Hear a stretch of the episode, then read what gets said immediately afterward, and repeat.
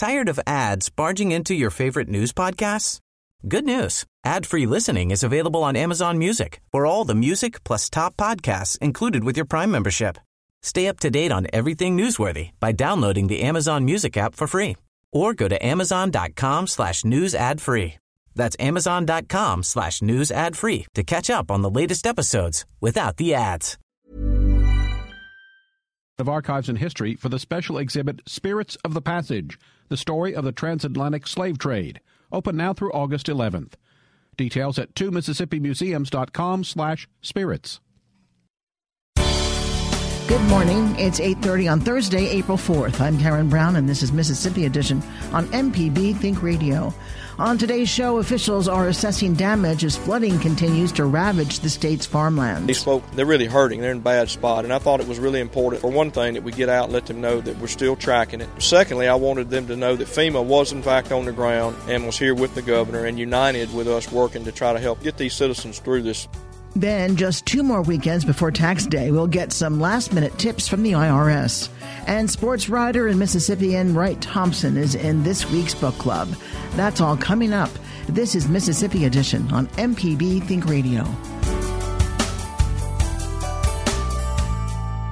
The Trump administration is taking a closer look at a Mississippi flood project that the late Senator John McCain once called, quote, one of the worst projects ever conceived by Congress. Environmental Protection Agency Chief Andrew Wheeler now says his agency is taking a new look at building giant pumps in the Mississippi Delta. The Bush administration had killed the project in two thousand eight over environmental concerns. Governor Phil Bryant yesterday joined federal and state officials for an aerial tour of the affected area. People do not realize, I don't think, the effects of these floods and what's happening in the Mississippi Delta, what's happening in Warren and Issaquena County. And, and quite honestly, we're trying to bring some attention to it. We want people to realize this is a significant flood.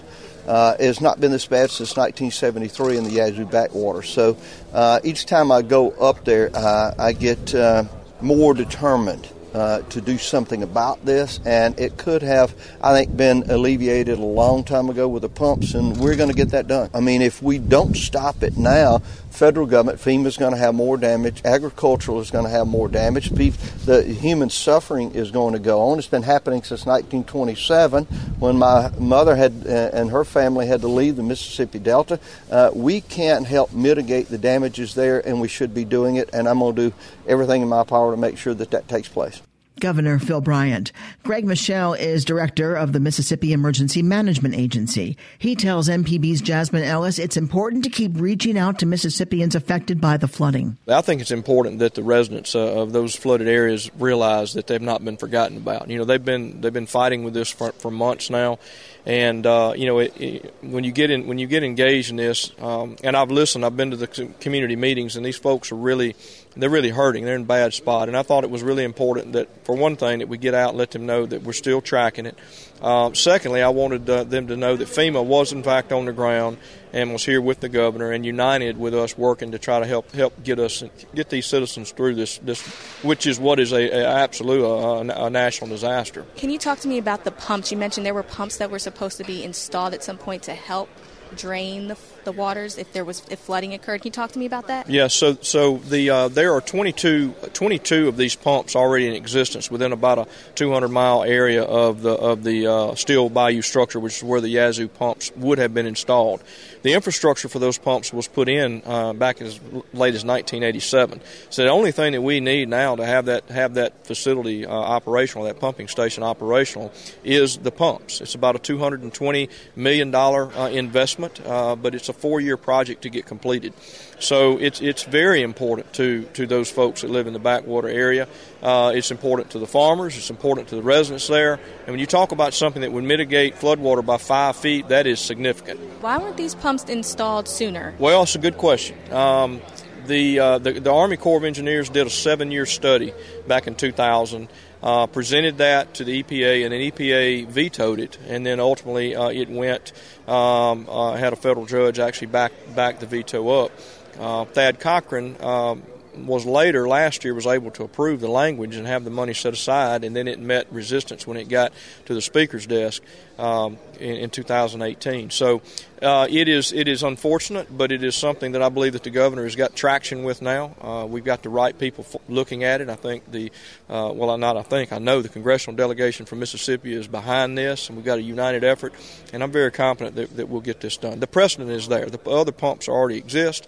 Um, the impact on the environment, any, anything you do is going to have an impact on the environment. But what you have to consider is is what is the what is the, the, the least of the impact. And when you're talking about the impact to to people's lives, to people's safety, uh, to to farmland, uh, to timber, to wildlife, uh, and, and, and for health issues, this is a significant issue and it needs to be resolved. You mentioned the levees earlier and that you are going to be paying attention to them, and you mentioned sandbags. Can you talk to me about that process? Well, when I talk about me looking at it, that's, of course, the Army Corps of Engineers, and then the Mississippi Levee Board uh, actually watches that on a daily basis. We coordinate, we work with them very closely, uh, and they watch it. And the levees are in good shape. Uh, they're always as concerned about, you know, about levees having a, you know, having a breach or having Uh, something happened, but they watch it very close. There's been a lot of money, a lot of investment put into these levees back after the two thousand eleven flood.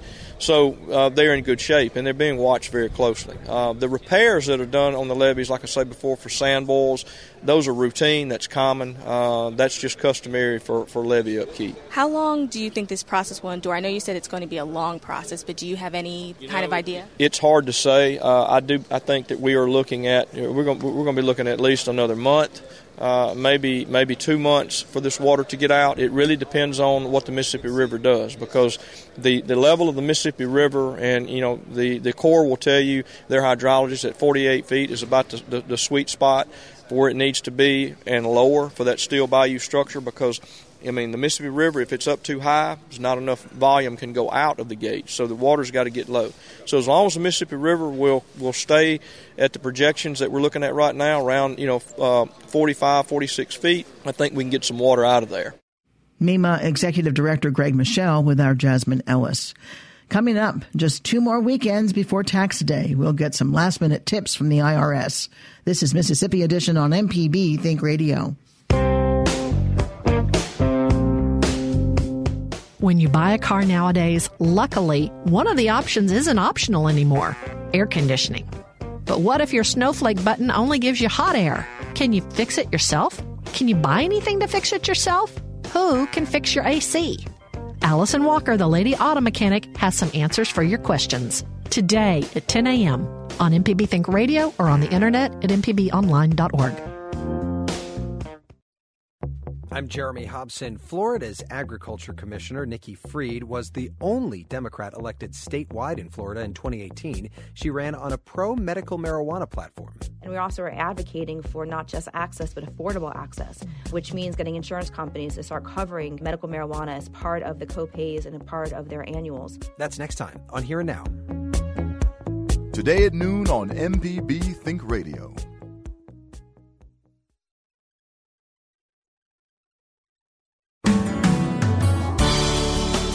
This is Mississippi Edition on M P B Think Radio. I'm Karen Brown. There are just two weekends left for Mississippians to complete their tax returns. Filings are due on Monday, April fifteenth. Clay Sanford of the I R S joins us with some last-minute tips. We asked him how many people are still waiting to file their taxes. Well, it's really hard to tell how many people wait to the last minute. Of course, you know, people who are wanting to get a refund as fast as they can usually file earlier. And then and then people who owe may wait literally until the last day. And this year it's um, going to be Monday, April fifteenth. How many people have already filed? Is it ahead of last year, about on the same same par? Uh, I don't have the number of people who have filed in front of me, but I can say that the average refund is uh, two thousand nine hundred fifteen dollars. Uh, right now, and that's about on par with what it was at this time last year. With so many providers, how do people make sure the online service they use is safe and reputable? We don't endorse any particular brand of software. Say, for instance, if you go down to the store and buy one, of course, they all work with us uh, t- to make sure that they're accurate. And uh, we have several available with the free file program on the website. But, uh, you know, definitely any Any of the ones that, that you pick on uh, the free file uh, are going to be great. And, and like I said, you can also go and, and purchase software Um, and if you go to the website, you will see um, our website may have changed a little bit from last year if you haven't visited it in a while. And uh, you'll see an icon that says file your taxes for free if you go to I R S dot gov, and then you would click on that to get started. Are there those who qualify to file free online, and are those who have to pay? For instance, if they itemize, do they have to pay to file? It shouldn't be that way with the free file program, but but now anyone, uh, now this year it's sixty-six thousand dollars uh, is the income threshold for free file software, but then we've also got the what we call the fillable forms. So any any income level can do the fillable, fillable forms part. And both of those options are there on the website. There have been some changes in the tax system as you file for last year, this year. Mm-hmm. What are people finding difficult or challenging? You know, the Tax Cuts and Jobs Act that passed in late two thousand seventeen is, is actually just now impacting returns uh, that are being filed this tax season. And probably the biggest thing that happened with that is that the new law practically doubled the standard deduction amount. So single taxpayers saw their standard deduction jump from just over six thousand dollars to twelve thousand dollars, and married couples filing jointly saw them rise from uh, twelve thousand seven hundred dollars all the way to twenty-four thousand dollars. So what that means is, uh, for example, is that fewer people may need to itemize with the standard d- deduction having uh, risen so much. Clay, what are the most common mistakes people make when they're filing their taxes? Well, I would say be sure that, say, for instance, if you've got a refund coming back, you want to make sure you've got your uh, your uh, checking account number correct. Now, even though the uh, electronic software, even though it is very accurate and it has eliminated most of the math errors that people used to make on paper forms, it is possible to input a number twice and, and get it wrong both times if you don't have that checking account or savings account number in front of you. So I want to, to stress that people do that. Also, your Social Security number. Now, when you use filing software, it's going to ask you to input that twice. But like I said, you don't want to get it twice wrong. So so it is still possible to make a mistake. If you file a paper return, uh, probably one of the most common mistakes is forgetting to sign the return. And, of course, we can't we can't process a return that's not signed. Uh, and then math errors on the paper uh, returns. But, but like I mentioned, electronic filing has really eliminated a lot of the math errors. So that's another good reason to e-file. Are many more people filing online as opposed to sending in a paper return? They really are. It's uh, the, the level now is around ninety, ninety-five percent of people who use electronic filing. And um, especially with all the changes with the tax reform uh laws that we, we talked about, that's that even makes it a better idea to, uh, or a better reason, I should say, to use uh, software, because the software is going, the minute you turn it on, it's going to go out and look for changes in the tax law, any updates, and it's going to provide that for you as you go through the program. It's going to ask you questions, and really it's going to help you maximize whatever refund you may be getting, because it is going to ask you those questions about uh, deductions and uh, tax credits that you might be eligible to take that you otherwise might not know. If someone finds that they've made a mistake on their form that they've already filed, what do they do? That's always going to be a paper form. That's uh, it's going to be a Form ten forty X, as in X-ray, and that form is available for download on the I R S dot gov website. How long do you have to file that after you realize there's a mistake on your form? I believe it is a three-year limit on that, on the ten, Form ten forty X. But, uh, of course, you want to do that as soon as possible. If you need more time to get paperwork together, then that would be an extension. And the form for that is a Form forty-eight sixty-eight, and that's also available online for download. What else should taxpayers know? Well, taxpayers should know that the deadline is Monday the fifteenth, which is just a little less than two weeks away. And um, if you do find yourself owing this year, it's always better to go ahead and file a return, pay what you can up front, and then, of course, you'll get a bill for the rest. Uh, if you need to uh, to do a payment plan, we have those available online at I R S dot gov. You can just search for payment plan in the search box. The best idea is always to file on time, uh, even if you do owe and you can't pay everything. So pay what you can, and then you will at least avoid penalties and interest on that much. People wait forever to get through when they call I R S. Can they find the answers they need on I R S dot gov? They can. Our our website has almost every publication available uh, that we uh, we also have in print form, of course. Uh, the one eight hundred tax form number is still active if you need to order forms or publications on paper. But uh, I, I would like to point out one particular publication, and that's publication seventeen, and that's one that we update every year. And it is really a good tool for anyone who just has general questions about just about any topic when it comes to filing returns. So if you keep publication seventeen in mind, that's going to be probably one of the main ones that people will want to look at for general questions. Clay Sanford is a spokesman for the Internal Revenue Service, the I R S. Clay, thank you so much for being with us. Okay, Karen, we really appreciate it. Thank you. Coming up, sports writer and Mississippian Wright Thompson is in this week's book club. This is Mississippi Edition on M P B Think Radio. An evening of jazz can be just what the doctor ordered. Take the greats, Ella, Coltrane, Dinah, Miles, and Monk. Mix in the contemporary giants like Schur, Rittenauer, Krall, Malone, and Benson. Join me, Meredith Michelle, with W J S U's Evening Jazz, seven to ten weeknights on M P B Music Radio.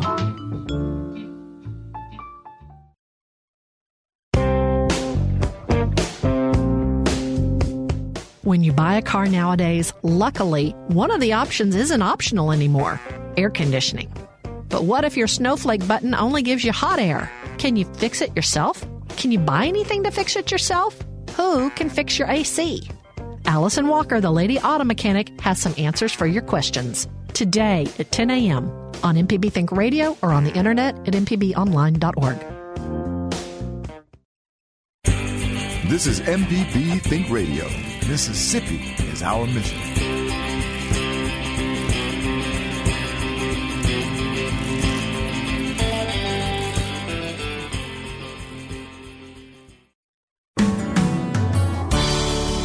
This is Mississippi Edition on M P B Think Radio. I'm Karen Brown.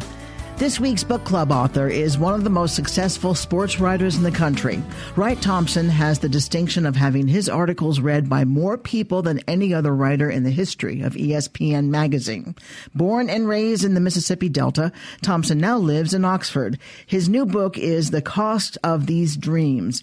It's an anthology of sports profiles. Wright tells us about narrowing down thousands of articles to the final fourteen in the book. I picked thirty and turned it over to Scott Moyers, the editor at Penguin Random House, and said, please help me. And so I liked the fact that at some point I was turning this over to someone who might see things that I wouldn't see. In the end, I was too close to the pieces, which made me both love them all and also hate them all, sort of like children.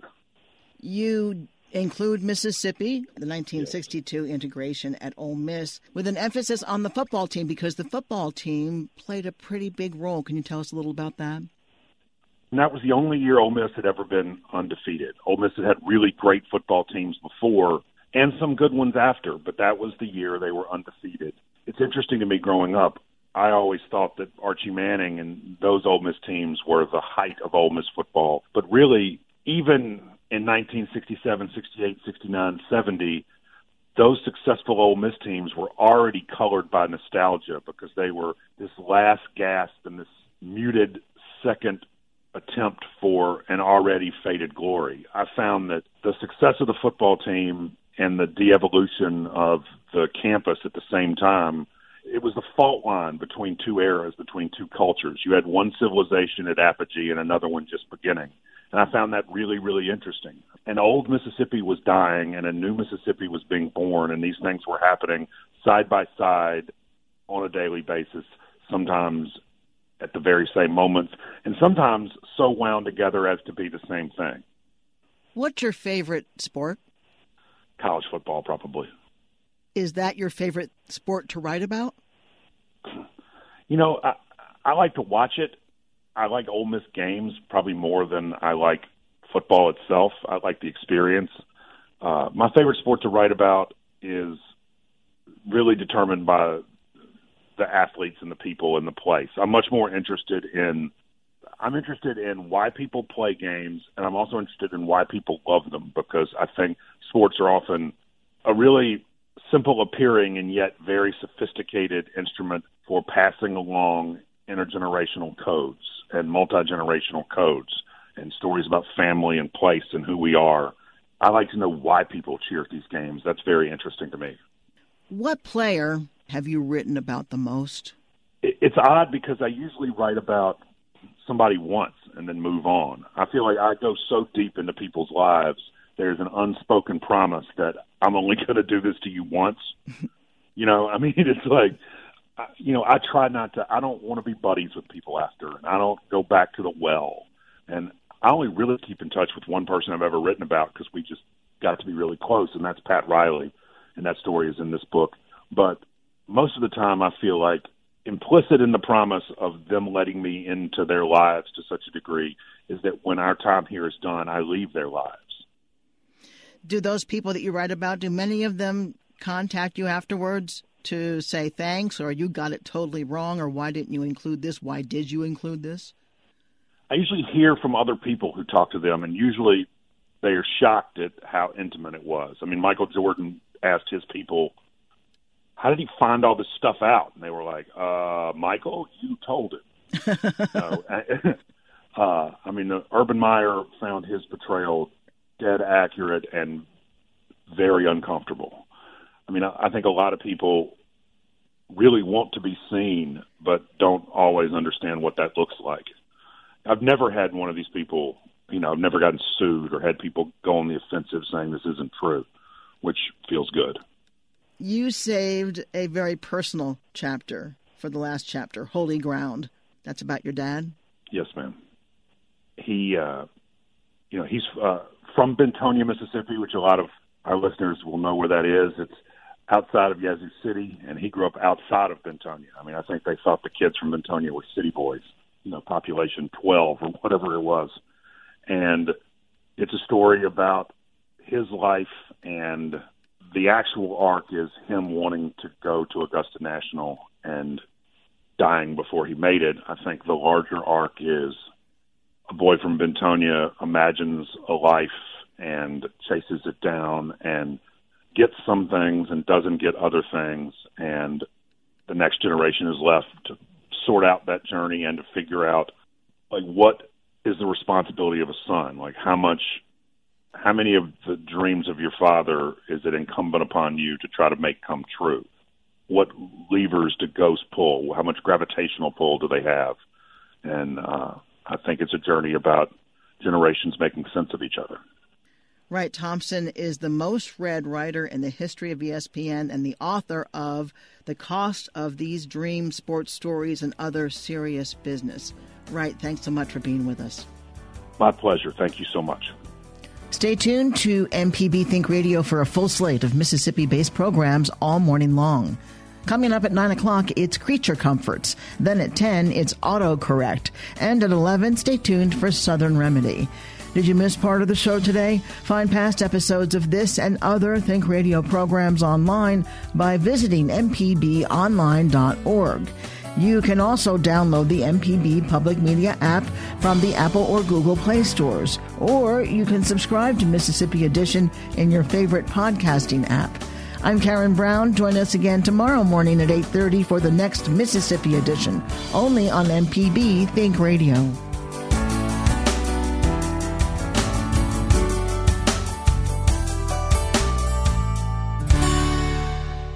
Support for M P B comes from the Mississippi Department of Archives and History for the special exhibit Spirits of the Passage, the story of the transatlantic slave trade, open now through August eleventh.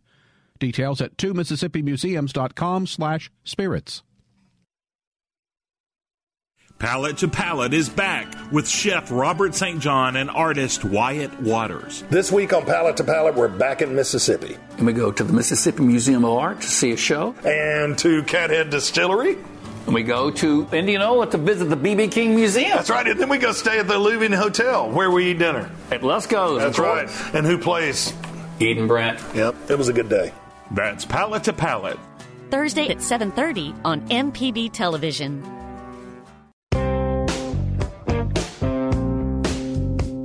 When you buy a car nowadays, luckily, one of the options isn't optional anymore: air conditioning. But what if your snowflake button only gives you hot air? Can you fix it yourself? Can you buy anything to fix it yourself? Who can fix your A C? Allison Walker, the Lady Auto Mechanic, has some answers for your questions. Today at ten a.m. on M P B Think Radio or on the internet at m p b online dot org.